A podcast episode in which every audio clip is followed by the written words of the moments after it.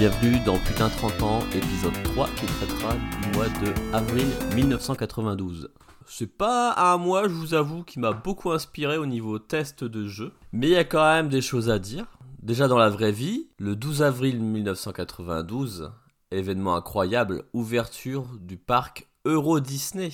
Bonsoir à toutes et à tous, bonsoir mesdames, mesdemoiselles, messieurs, bienvenue à Marne-la-Vallée. Vous ne rêvez pas, c'est bien le château de la Belle au dormant que vous présente maintenant Gilles Lamado sur ces images. Et comme j'habitais à moins d'une heure de là-bas, bon, j'ai eu de Mickey, Minnie euh, et compagnie. Très bon parc, j'ai regardé la taille qu'il avait à l'ouverture, donc... euh, sans le parc euh, cinéma euh, qui a été construit après, je sais même plus quel nom il a. Sachez que Euro Disney à la base c'est 2000 hectares, ce qui correspond à 20 km. C'est grand comme une commune de 5000 habitants, ce qui est assez incroyablement grand. Avril 1992, on a des décès, on a des naissances également, parce qu'on va pas rester que sur des trucs négatifs, évidemment. Je vais pas vous parler d'actualité, des attentats ou des choses comme ça. Mais bon, il faut quand même vous plomber un peu le moral, euh, histoire que je puisse vous ramasser à la petite cuillère. Donc, Avril 1992, sachez qu'il y a le décès de Isaac Asimov, quoi. Donc si vous n'avez pas encore lu un de ses bouquins, bon, j'ai pas encore lu toute sa bibliographie, mais bon, le cycle des robots, le cycle Fondation. D'ailleurs, pour Fondation, allez pas regarder la série à chier euh, de euh, Apple, je crois. Vraiment, vraiment, vraiment euh, affligeante. Lisez les bouquins. Ils sont assez courts, il y a quelques tomes, mais ils sont assez courts. C'est du 300 pages à peu près. Également mort cette fois-ci à l'âge de 68 ans, Benny Hill.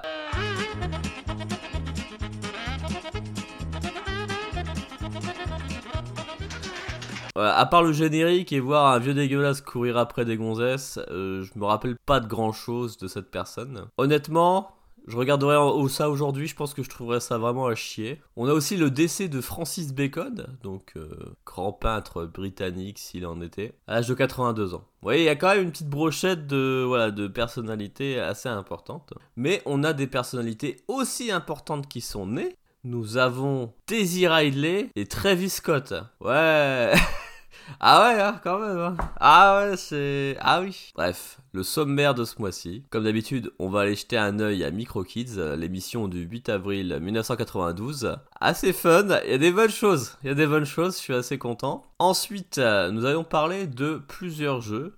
Après avoir bien sûr checké les news, on va parler euh, de Ultima Underworld, du jeu Mokhtar, du jeu Parodius un petit peu, et de Metal Gear 2. Alors pour Metal Gear 2, Snake's Revenge, on a un souci. Il y a un magazine qui lui donne 33% en note et un autre plus de 80%. Il y a un problème quelque part. On va aller enquêter. Allez tout de suite, Micro Kids.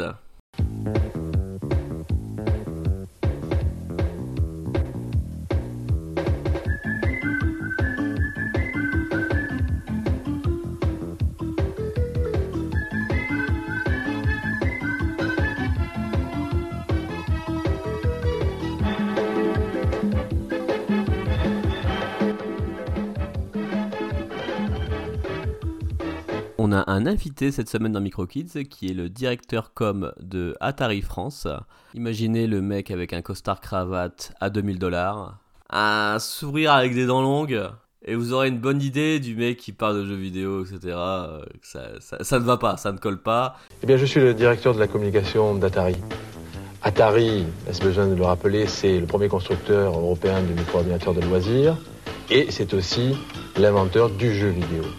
Il a une tête de fils de pute. Désolé, hein. Je suis désolé, hein. euh. En même temps, c'est un directeur, donc c'est forcément un fils de salope. Pour la petite histoire, sachez que cette personne, après Atari France, travaillera pendant 18 ans euh, chez Oralog, euh, qui euh, se fera bouffer et qui deviendra donc Rosetta Stone plus tard. Voilà, vous savez, les, applications pour apprendre des langues que les gens achètent ou s'abonnent et ils passent une heure de leur vie et n'y reviennent jamais. Dans le fil conducteur, cette fois-ci, les jeunes collégiens s'entretuent sur Super Mario Bros 3 dont le but est de faire du scoring. Alors, au lieu de faire du speedrun, genre le premier, euh, premier départ arrêté qui arrive à la fin du niveau, ce serait tellement bien. Ou qui va le plus loin dans le jeu, je ne sais pas, euh, pendant la durée de l'émission. Le scoring, oh là là, qu'est-ce qu'on en a à foutre. Et donc ce Jean Huchen qui est en train de se la péter avec sa Lynx, la console portable de Atari. Effectivement, la Lynx continue sa carrière. La première console de jeu euh, couleur marché. Elle, bénéficie déjà d'une cinquantaine de titres euh, et cette bibliothèque va s'enrichir dans les prochains jours de titres comme Toki par exemple, comme le Super Squeak. Qui nous annonce 50 nouveaux jeux d'ici fin 92. En fait, j'ai regardé et il aura, ça aura même pas atteint les 20 en fait, parce que bon, elle bide à mort. Elle bide et puis elle va se cracher, c'est terminé. Atari va se cracher aussi, c'est les dernières années. Hein. Il a beau avoir son beau sourire, son beau costard, son beau costard, il va pouvoir aller le revendre ou l'utiliser ailleurs. Il pourra toujours le garder pour les enterrements. Bah, l'enterrement d'Atari, tiens. Alors, le test complet que je vais vous faire écouter de MicroKids cette fois-ci, c'est Adam's Family, un jeu excellent, excellent. En valise, ici, il est quand même très et moins résistant, agréable. La direction 16, valise à jouer. Voici en avant-première Adam's Family sur Super Famicom, édité par Océan. C'est un jeu de plateforme complètement délirant, ce qu'on a fait de plus génial et de plus tordu depuis Mario ou Sonic. Les écrans vous coupent le souffle, c'est si beau que c'est presque gênant pour jouer, 19 sur 20 comme note graphique. Outre de nombreux sprites très détaillés, on trouve dans Adam's Family un scrolling sur deux plans absolument sublime. Admirez la lune. 18 sur 20 pour l'animation. Musique et bruitage sont à la hauteur du reste. «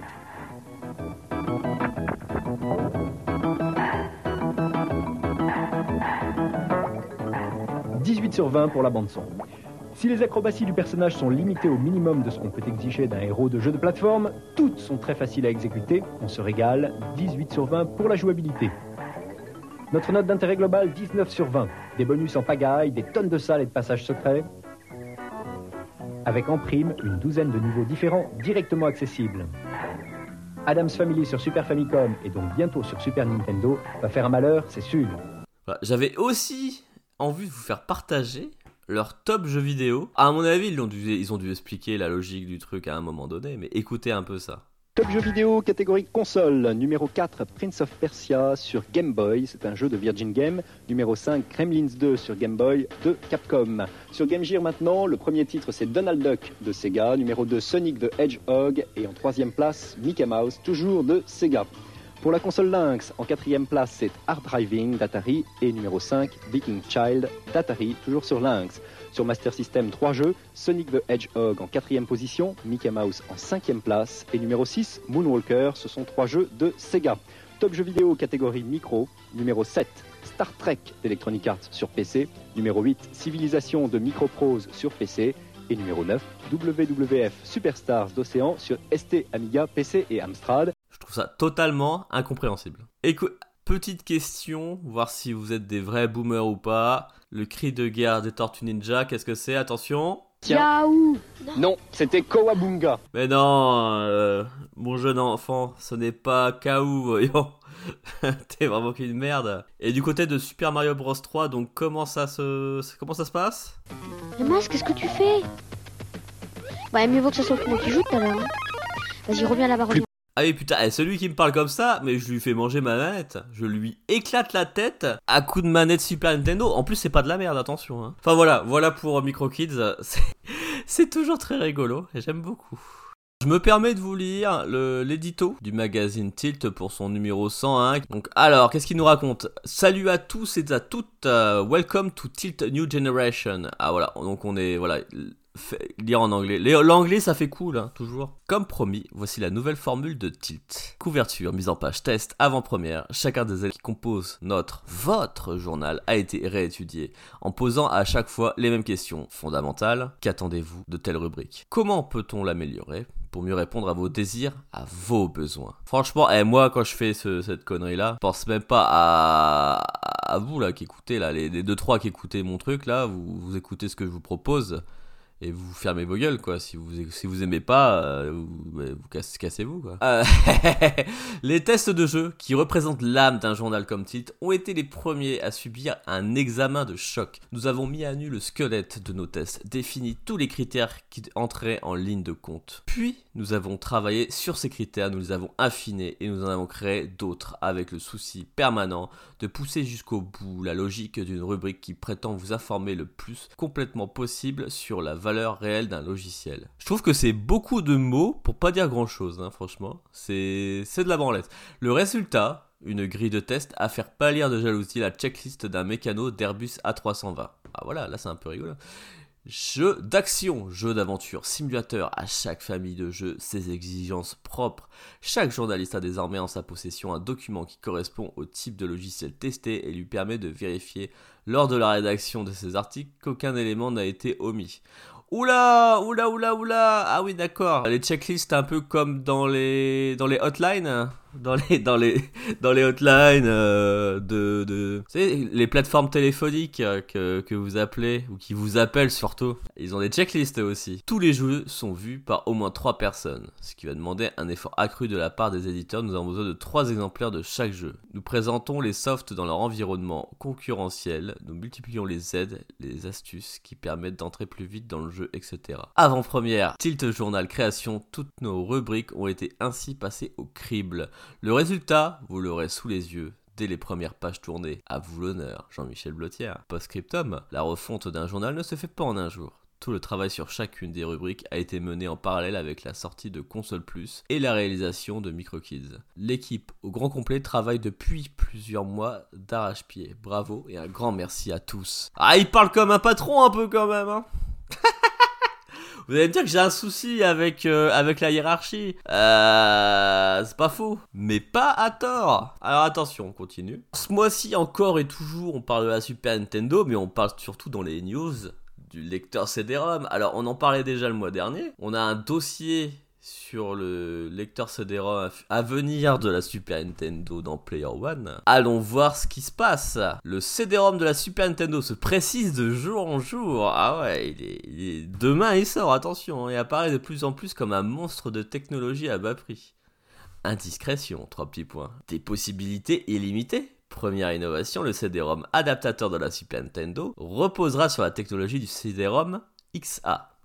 Il s'agit d'un standard mis au point par Philips, d'où les nombreux accords signés ces derniers temps entre Nintendo et la société hollandaise, qui permet au lecteur de lire de la musique en même temps qu'il lit des données en clair sur les CD-ROM de la NEC ou sur le Mega CD. On ne peut pas entendre de la musique CD pendant les accès disques. Avec le CD-ROM XA, on peut Le Super CD-ROM adapteur intégrera un processeur spécial pour gérer la 3D en temps réel. Il suffira au programmeur de donner la taille, le nombre et la couleur des figures géométriques pour que la machine se charge de les afficher et de les animer dans l'espace. Bah oui, parce que c'est aussi simple que ça. Cela permettra de faire des simulateurs de vol d'un réalisme inconnu sur des machines grand public. Allez mec Eh, calmez-vous hein Vous allez faire une syncope pour un truc qui n'existera jamais. Donc la Super Nintendo sera fréquencée à 21 MHz. C'est la plus grosse fréquence jamais employée pour une console ou l'un de de ses accessoires. En comparaison, le processeur central de la Super Nintendo plafonne à 3.58 MHz et celui du Mega CD 12. 21 MHz, vous imaginez le délire On n'est pas prêt de voir les ralentissements sur les shoots et du CD-ROM. Alors attendez, parce que, euh, ouais, les ralentissements. Ah les gars, euh, les ralentissements, euh, on en a encore en 2022. hein. Ah c'est beau, eh non mais c'est beau l'optimisme, euh, la passion. La passion les habite. hein. Nintendo donc annonce trois titres disponibles lors de la sortie. Super Mario CD, Zelda CD et un troisième encore secret. Après, si c'est ceux qui atterrissent sur Philips CDI et que c'est les Zelda CDI Mario is Missing, oh my god, vous pouvez vous les garder. Hein. Squalala, hein. Franchement, ce mois-ci, j'ai regardé un peu les news par-ci par-là. Ça tourne vraiment beaucoup autour de la Super Nintendo. 100% Super Nintendo, elle arrive en Europe. Là, demain, après-demain, elle est là. C'est un peu pour ça, c'est un peu pour ça que je vous ai dit que ce mois-ci m'avait pas spécialement inspiré, parce que niveau news, etc., on n'a pas énormément de contenu qui me parle vraiment. Le mois d'après, mois de mai, ça ira mieux. D'ailleurs, probablement que je j'essaierai de d'enregistrer le podcast plus tôt parce qu'à chaque fois je suis un peu plus à la bourre. Bon après tant que j'en fais un par mois on s'en bat les couilles. Mais quand même, euh, essayer de garder un, petit rythme légèrement régulier. Que je vous propose donc c'est déjà de passer au premier jeu.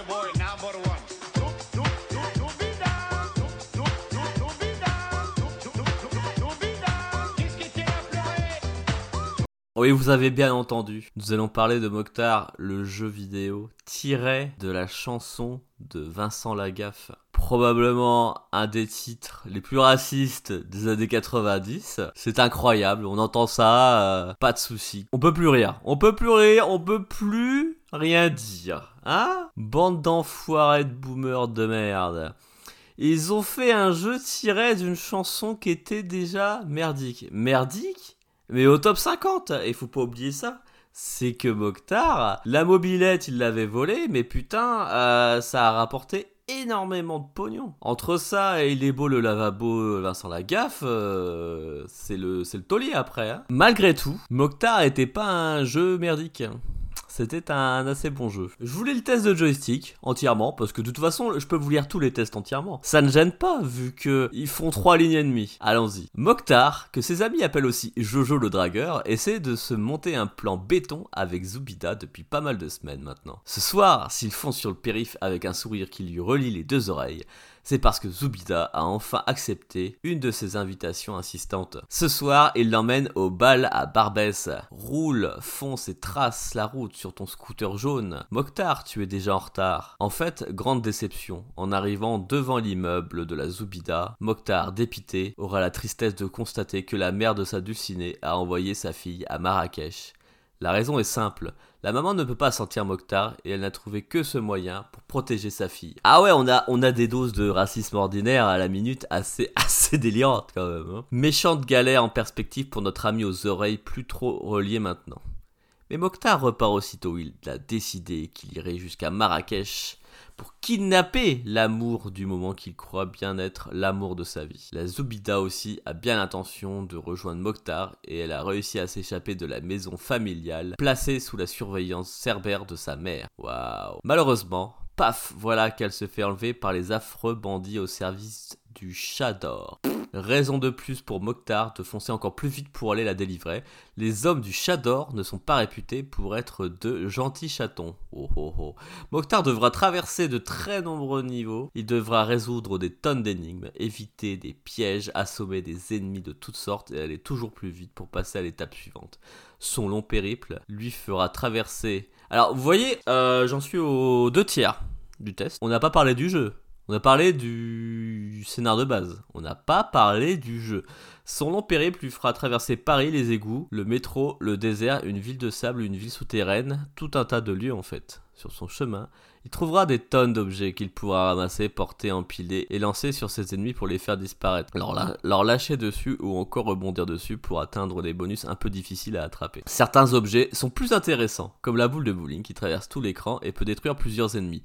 Les coffres forts ou les enclumes qui lâchés de haut peuvent traverser le sol. Les balles qui permettent de sauter et rebondir très haut. Mokhtar n'évoluera pas toujours à pied. Il trouvera aussi un tapis volant, un skateboard ou même son scooter. Ne traînons plus. Le bal de Barbès, c'est dans pas si longtemps et Mokhtar a de la route à faire. Alors c'est la version apparemment CPC hein, de Amstrad CPC de Mokhtar. Niveau technique, apparemment c'est pas ouf. Après la première déception due aux très nombreux ralentissements du jeu et aux sprites qui clignotent, le joueur daignera s'attarder sur les côtés positifs de Mokhtar sur CPC. D'abord, le jeu est en couleur et c'est très rare depuis quelques mois. Déjà bon.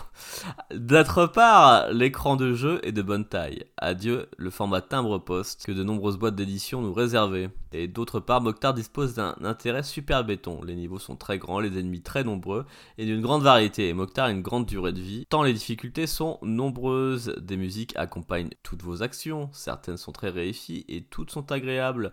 Mokhtar est un bon jeu qui plaira énormément aux joueurs qui seront fermés les yeux sur les petites imperfections. Somme toute assez justifié quand on voit ce qu'il y a dans cette version. Donc effectivement, Amstrad CPC, ça a l'air d'être un peu de la grosse merde. Je sais pas de quand il date, hein. ça a l'air un peu léger. Mais c'est quand même assez curieux de trouver des produits dérivés comme ça.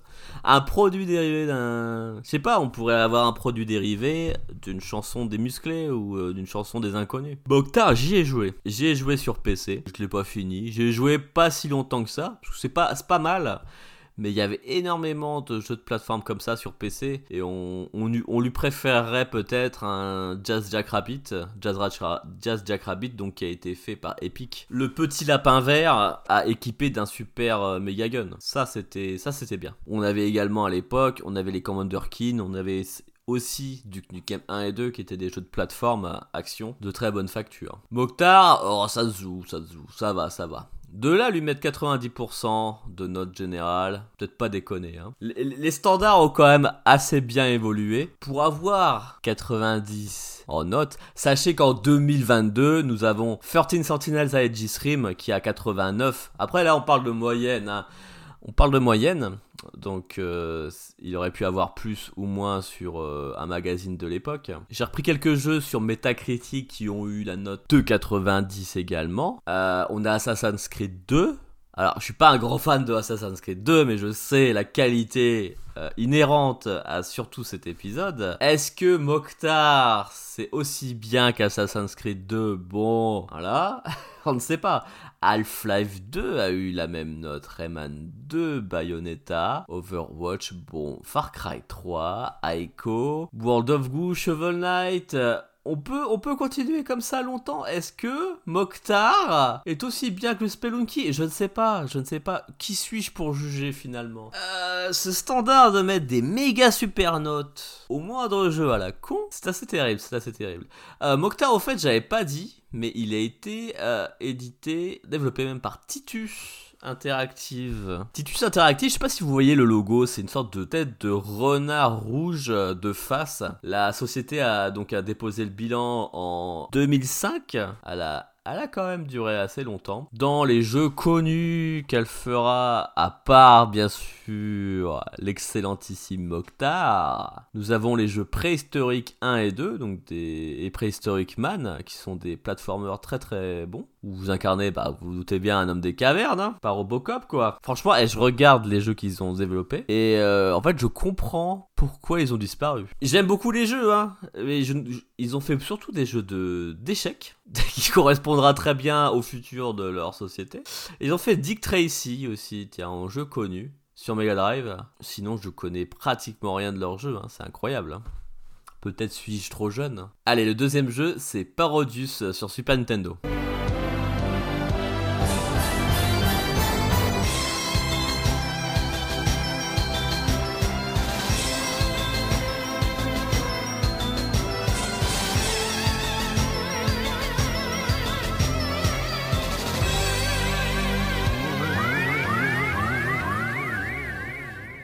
Donc là, je vais vous lire le test de Console Plus de, de Parodius.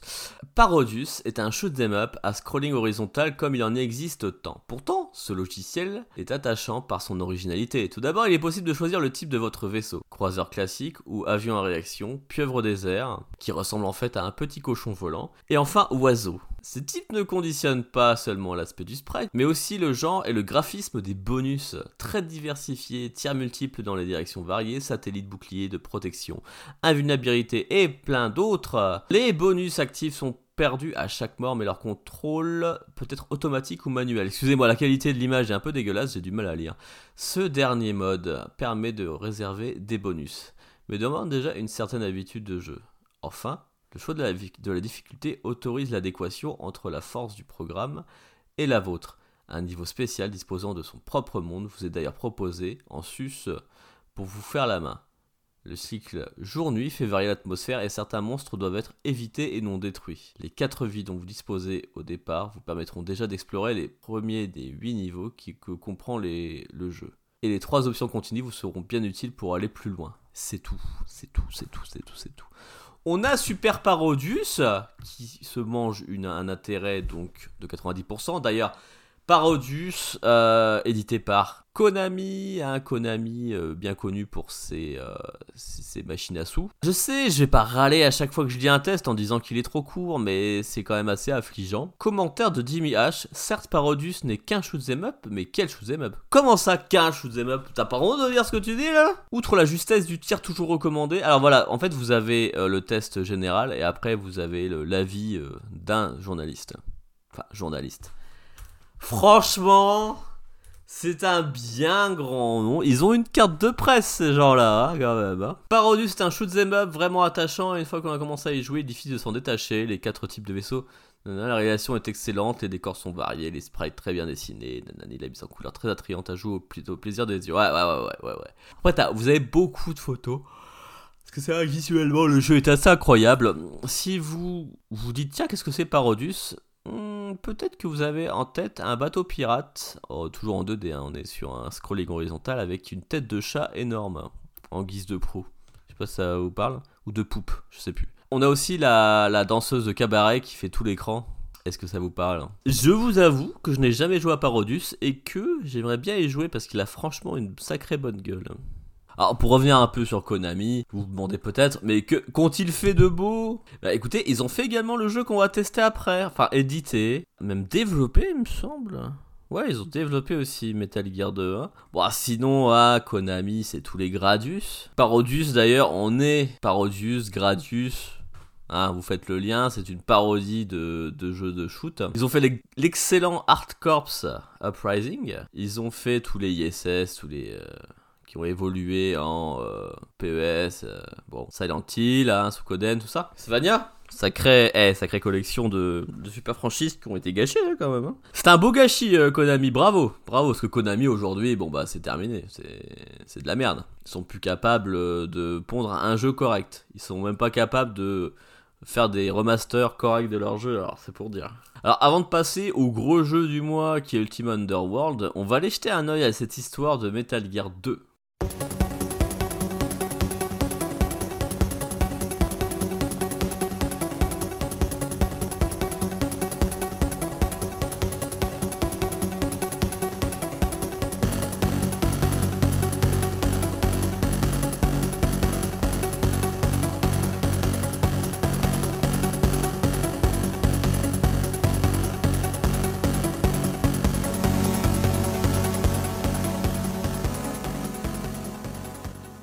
Metal Gear 2, Snake's Revenge, hein, développé comme on a dit par Konami, aux commandes Hideo Kojima. Incroyable, incroyable, scénario incroyable. Déjà, euh, pour ceux qui ont fait Metal Gear 1 et 2 et qui n'ont pas fait le 5, euh, des mystères scénaristiques euh, qui seront résolus plus tard. Mais là, euh, c'est pas tant la qualité du jeu, parce qu'en fait, Metal Gear 2, de souvenir, c'est vraiment quasi comme le 1, euh, avec euh, des, petites, voilà, des petites améliorations rapides.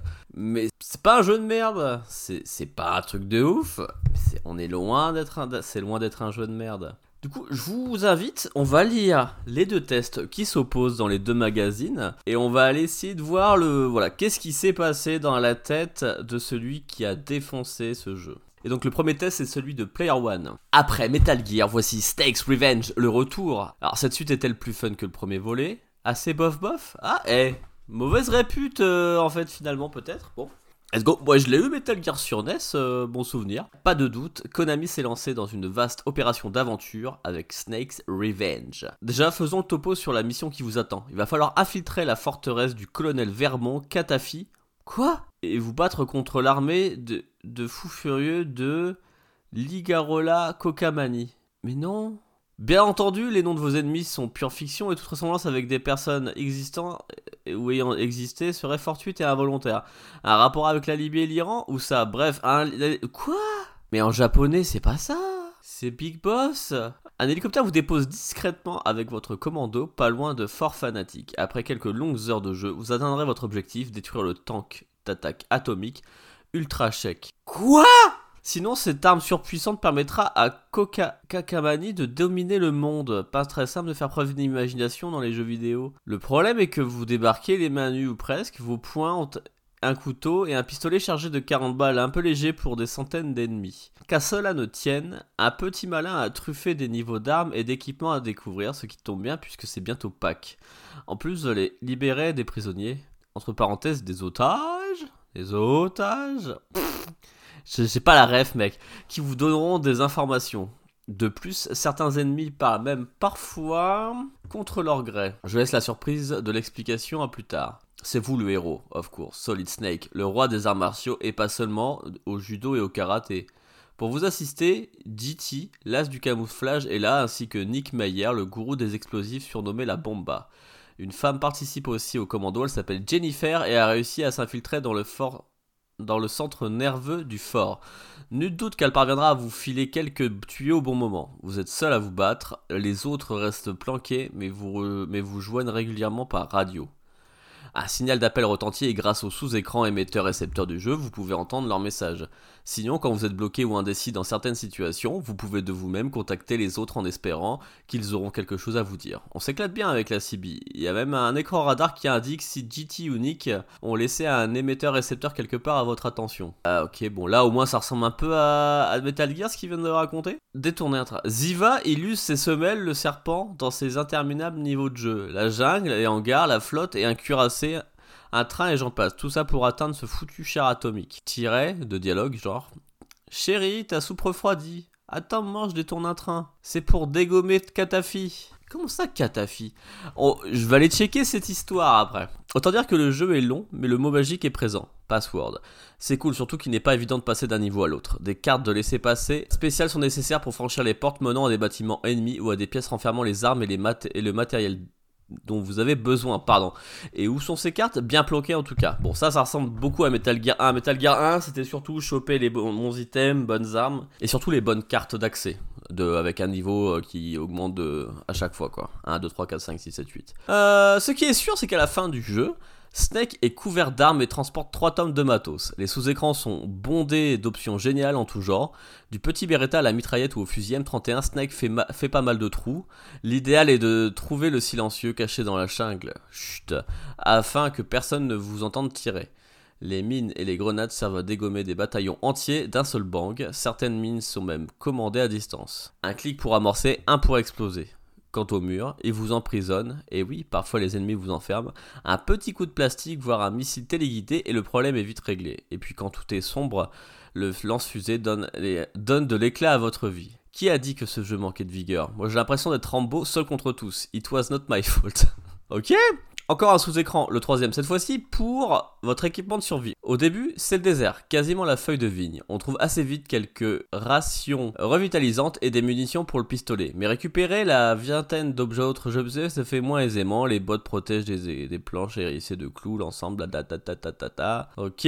Bilan là, possibilité d'action très étendue, radio, arme à équipement digne de l'Imagers. Il ne s'agit pas là d'un banal jeu de baston, mais aussi d'aventure et même de stratégie.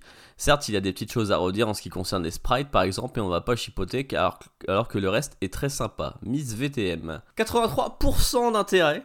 83%, c'est beaucoup, c'est très bien. Alors, j'ai vérifié cette histoire de Katafi, c'est pas des conneries, ça apparaît vraiment dans le jeu. Simplement, Katafi en fait n'existe pas dans le jeu et en fait c'est Big Boss. On découvre que c'est Big Boss, le vrai leader du groupe. Il y a d'autres explications que je pourrais vous donner sur le scénario de Metal Gear, mais si vous n'avez pas joué à tous les épisodes ou et surtout pas aux 5, euh, je vais vous méga ultra spoiler. Très étrange, très étrange euh, cette histoire de Katafi. En pleine gare du Golfe en plus. euh. Donc maintenant on va lire le test qui se trouve sur Console Plus. Sur la fréquence d'urgence, vous recevez un message. Lieutenant Snake, l'ennemi possède une nouvelle arme assez puissante pour détruire nos défenses. Son nom, le Metal Gear 2. Dernière version du robot tueur que vous aviez abattu il y a 3 ans, lors d'un combat qui avait fait l'objet d'un jeu d'arcade. Aujourd'hui, votre mission est d'entreprendre une opération de sabotage conformément à ce que vous aviez réussi. En vous faufilant dans l'obscurité, vous devez explorer un environnement qui se déroule dans 4 directions, où vous trouverez des otages, des munitions et des équipements. Puis, il faudra vous introduire dans la base protégée par des gardiens. C'est là que se trouve le projet Metal Gear. Vous devrez détruire cette arme terrifiante ainsi que la base, afin que le- les monstres mécaniques ne reviennent plus jamais terroriser la population de cette région. Vous n'avez jamais désobéi à un ordre, donc après avoir recruté deux soldats, vous êtes déterminé à chasser les ennemis de la paix. Et bah, vous savez quoi? À part un encadré commentaire, c'est à peu près tout ce qu'ils ont écrit sur le test. Ils ont fait des petits encadrés qui parlent des, par exemple, voilà, des objets indispensables. Au début de son aventure, le lieutenant Solid Snake ne dispose pas de grand chose. Il est équipé d'un couteau, d'un pistolet et de quelques munitions. Après l'exploration des premiers écrans, Sonic.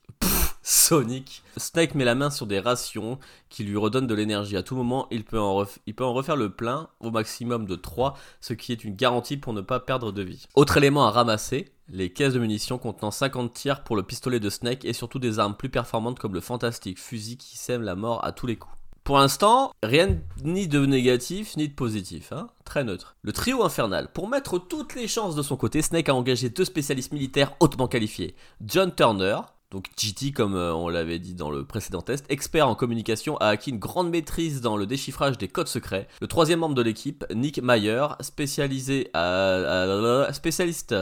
Putain, en fait, Il y, a, une erreur de typo dans leur truc. Spécialiste des explosifs et démolitions en tout genre, et l'homme de la situation lorsqu'il faut faire sauter de gigantesques installations. Bonjour les dégâts. Euh, ouais, ok. Enfin, ils disent rien, c'est méga neutre. Donc après, on a deux commentaires par deux journalistes. Sur le papier, Snake Revenge semble être un jeu diabolique. Malheureusement, on est bien déçu.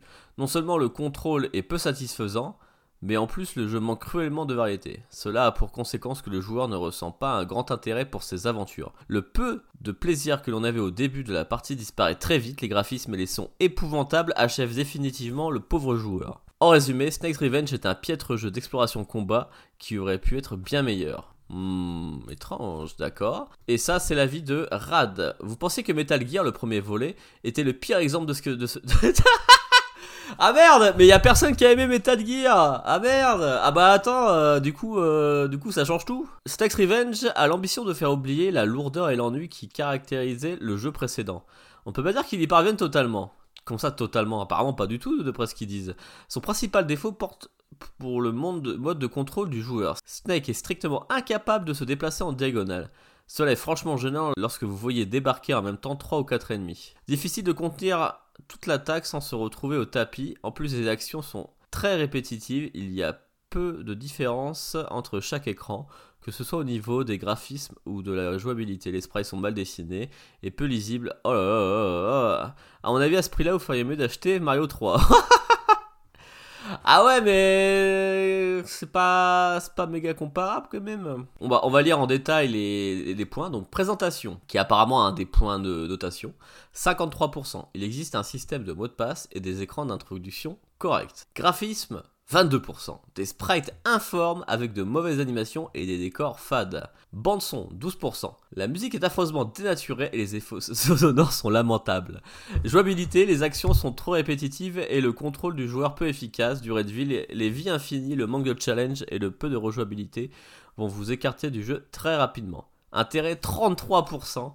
Ça aurait pu être un bon jeu, mais au final, Snake Revenge est un jeu d'exploration ennuyeux et irritant. Waouh Le jeu a été testé sur NES, donc il n'est jamais arrivé en Europe, me semble-t-il. Je dis peut-être de la merde. Mais ce que je vous propose, parce que là, c'est là, c'est vraiment très étrange. J'arrive pas à savoir s'ils ont raison ou si, euh, parce que à l'époque, on pouvait reprocher aux journalistes donc de surnoter les jeux à fond. Mais là, euh, là, on a un 83% contre 33%. Et euh, comme j'ai jamais joué au jeu, je saurais pas trop dire. Moi, j'ai joué au premier, j'ai beaucoup joué au premier, que j'ai beaucoup aimé, mais en même temps, je dégosse. Donc, euh, en y rejoignant plus tard, je me suis bien aperçu que c'était, surtout très dur. Alors, est-ce que c'est des rageux qui sont pas capables de, qui, qui étaient pas capables de jouer bien? Je ne sais pas. On va lui donner une seconde chance à Snake Revenge et je vais revenir vers vous le mois prochain pour vous dire ce qui, ce qui, ce qui s'est passé. Bon, on va passer au dernier test qui est Ultima Underworld.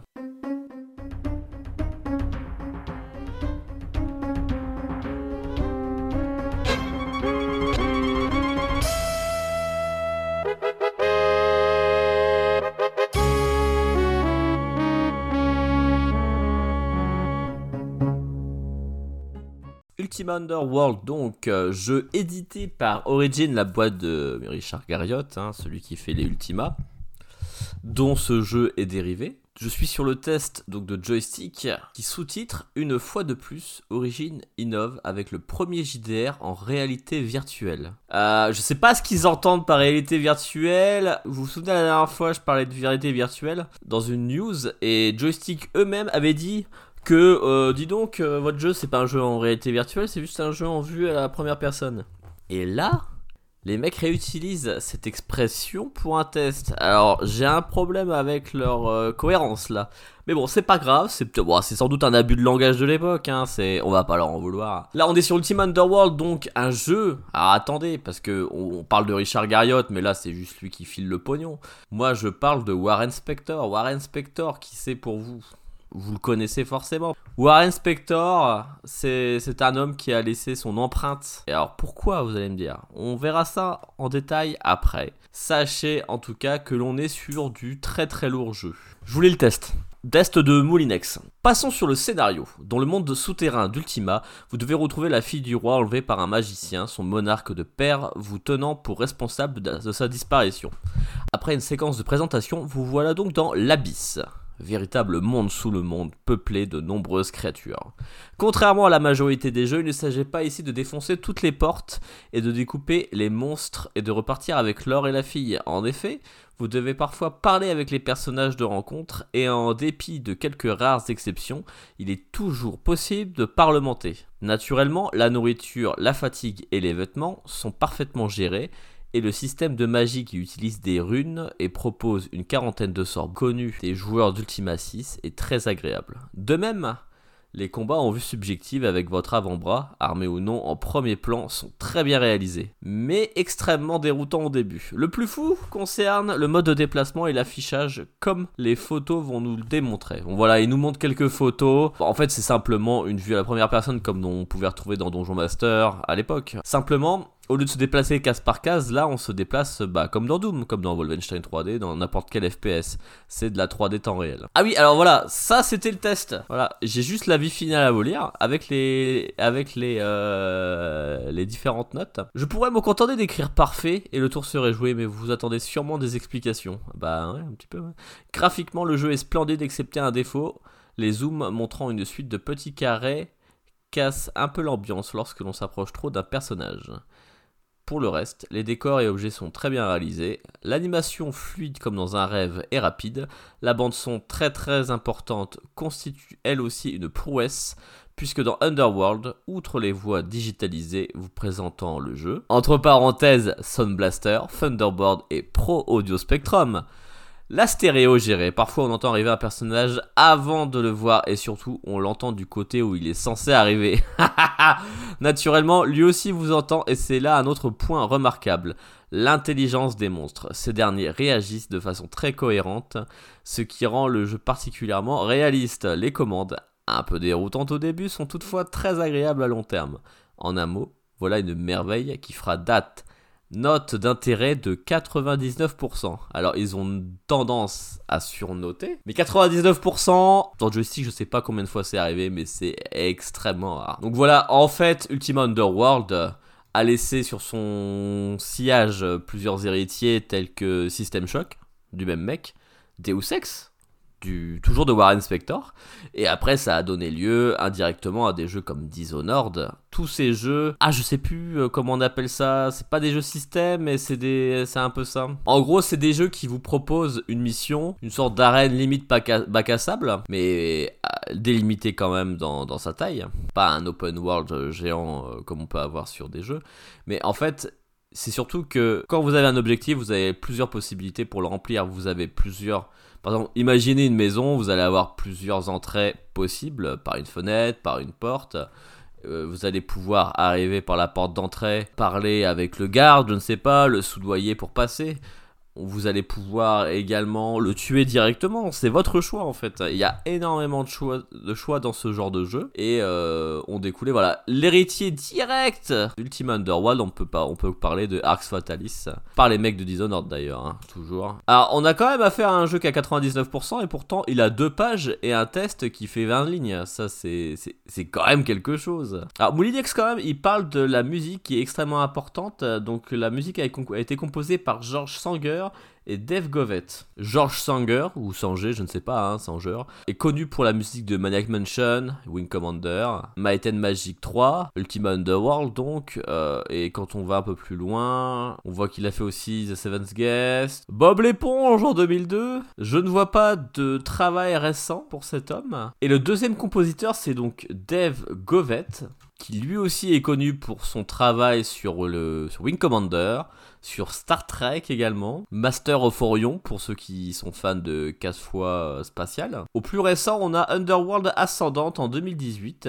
qui a l'air d'être un remake si ce n'est un jeu dérivé de Ultima Underworld. Et donc vous voyez dans le test, parle du son qui est stéréo et que c'est ouf. Donc on est vraiment dans une époque où ça va arriver doucement. D'ailleurs, avec le temps, on va pas aller beaucoup au-delà du stéréo pour euh, les utilisations courantes euh, des gens.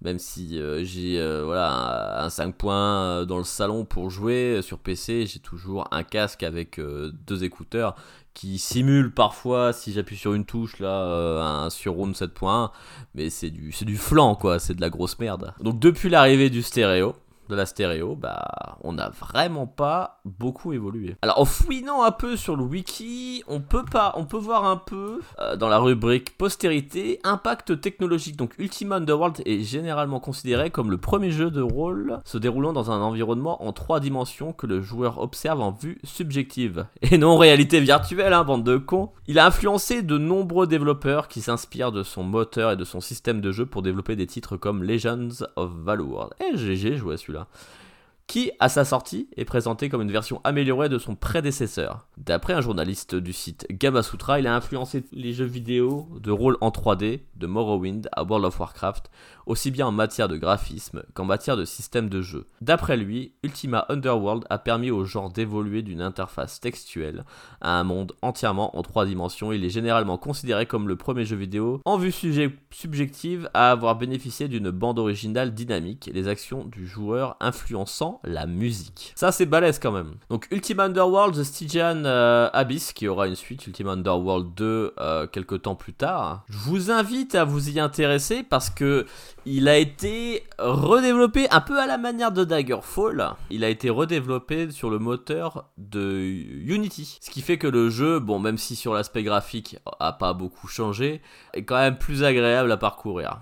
Si vous aimez bien le genre, mais que vous dites, ouah putain, c'est quand même méga vieux, euh, il y a un petit entre-deux. On a au début du siècle, on a Arx Fatalis, hein, donc qui doit être trouvable sur Steam, genre à 2,50€, et euh, qui est assez incroyable exploration d'un monde souterrain avec des orques, des machins.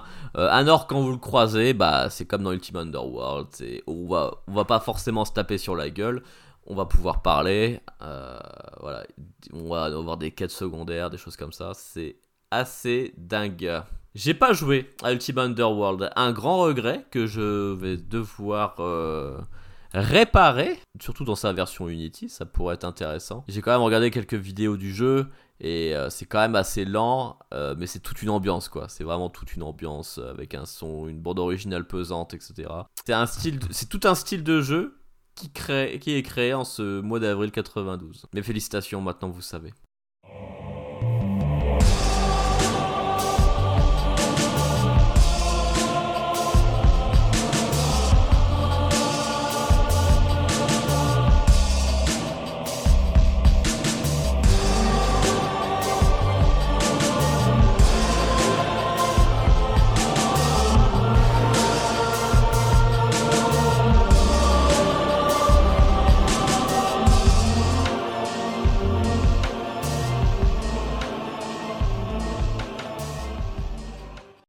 30 ans après, à quoi j'ai joué Voilà, bon, j'ai platiné ce bon vieux Elden Ring, petit jeu euh, sympathique, hein, j'y ai inséré mes 150 heures, et quelques semaines après, il y a Rogue Legacy 2 qui sort. Donc j'y ai réinséré une quarantaine d'heures. C'est compliqué quand même euh, de trouver du temps pour faire 2-3 podcasts, une formation et euh, de finir des longs jeux vidéo. J'espère que Pôle emploi sera compréhensif. Rogue Legacy 2, donc pour vous en rappeler, pour vous en parler rapidement, c'est un rogue light, c'est-à-dire que vous allez explorer un château qui, qui est composé de 6 zones très différentes les unes des autres, avec chacun leur boss. Et vous allez le faire avec un bonhomme qui, à chaque fois qu'il va mourir, va confier à son héritier que vous choisirez la noble tâche de continuer l'exploration du château. Donc c'est un roguelike, c'est-à-dire que chaque fois que vous mourrez et que vous recommencez le jeu, vous récupérez un nouveau personnage qui aura ses traits particuliers. Donc là, on parle vraiment d'un héritage, euh, voilà, au niveau génétique parfois. C'est vraiment assez débile. Donc en fait, on a le choix entre, basiquement pour vous dire, on a le choix entre plusieurs classes. On, vous donne le choix entre trois héritiers possibles et chacun vont avoir leurs faiblesses et leurs forces. Et des faiblesses, ça peut être des traits vraiment débiles comme être daltonien, ça peut être euh, être euh, ça peut être euh, le côlon irritable, ça peut être euh, d'être euh, d'avoir le symptôme de la le syndrome de la diva, c'est-à-dire que il a que notre propre personne qui nous intéresse. Du coup, on va voir que ce qui se passe autour du personnage et on va plus voir les ennemis, on va plus rien voir d'autre. Le, le jeu, le vertigo, c'est-à-dire que l'écran de jeu est retourné. Il y a plein, plein, plein, plein, plein de possibilités. Donc, bien sûr, comme c'est un roguelite, on recommence, mais on profite de l'expérience accumulée et des sous accumulés lors du précédent run pour faire progresser ces personnages en leur faisant gagner de l'XP et leur permet de, faire progresser son château en gros qui, se construit au fur et à mesure et à chaque fois que vous construisez un truc ça va améliorer votre vie, vos dégâts, etc. etc. Donc je l'ai fait, je suis allé jusqu'au bout, c'était très très cool. Euh, c'est assez répétitif par contre c'est du grind, du grind c'est à dire que vous allez arriver dans un monde le 1, le 2, le 3. À chaque fois, ça va être la même rengaine. Vous allez vouloir trouver le boss. Vous le trouvez. Il vous éclate la gueule, mais avec une force mêlée de férocité. Du coup, bah, vous allez devoir faire de l'XP. Vous allez revenir. Ça va être encore un peu mieux, mais pas assez. Vous allez, euh, voilà. Vous allez farmer. Vous allez farmer. Et puis, une fois que vous êtes prêt et que vous, et que vous touchez, parce que c'est du hasard, vous touchez le bon perso. Vous y allez et vous défoncez le boss. Et le boss est mort définitivement cette fois-ci, bien sûr. Voilà à quoi j'ai occupé mon mois de avril à mai. Allez, on se retrouve le mois prochain pour le mois de mai 1992. Et euh, restez tunés parce que ça va être très très bon. Allez, ciao ciao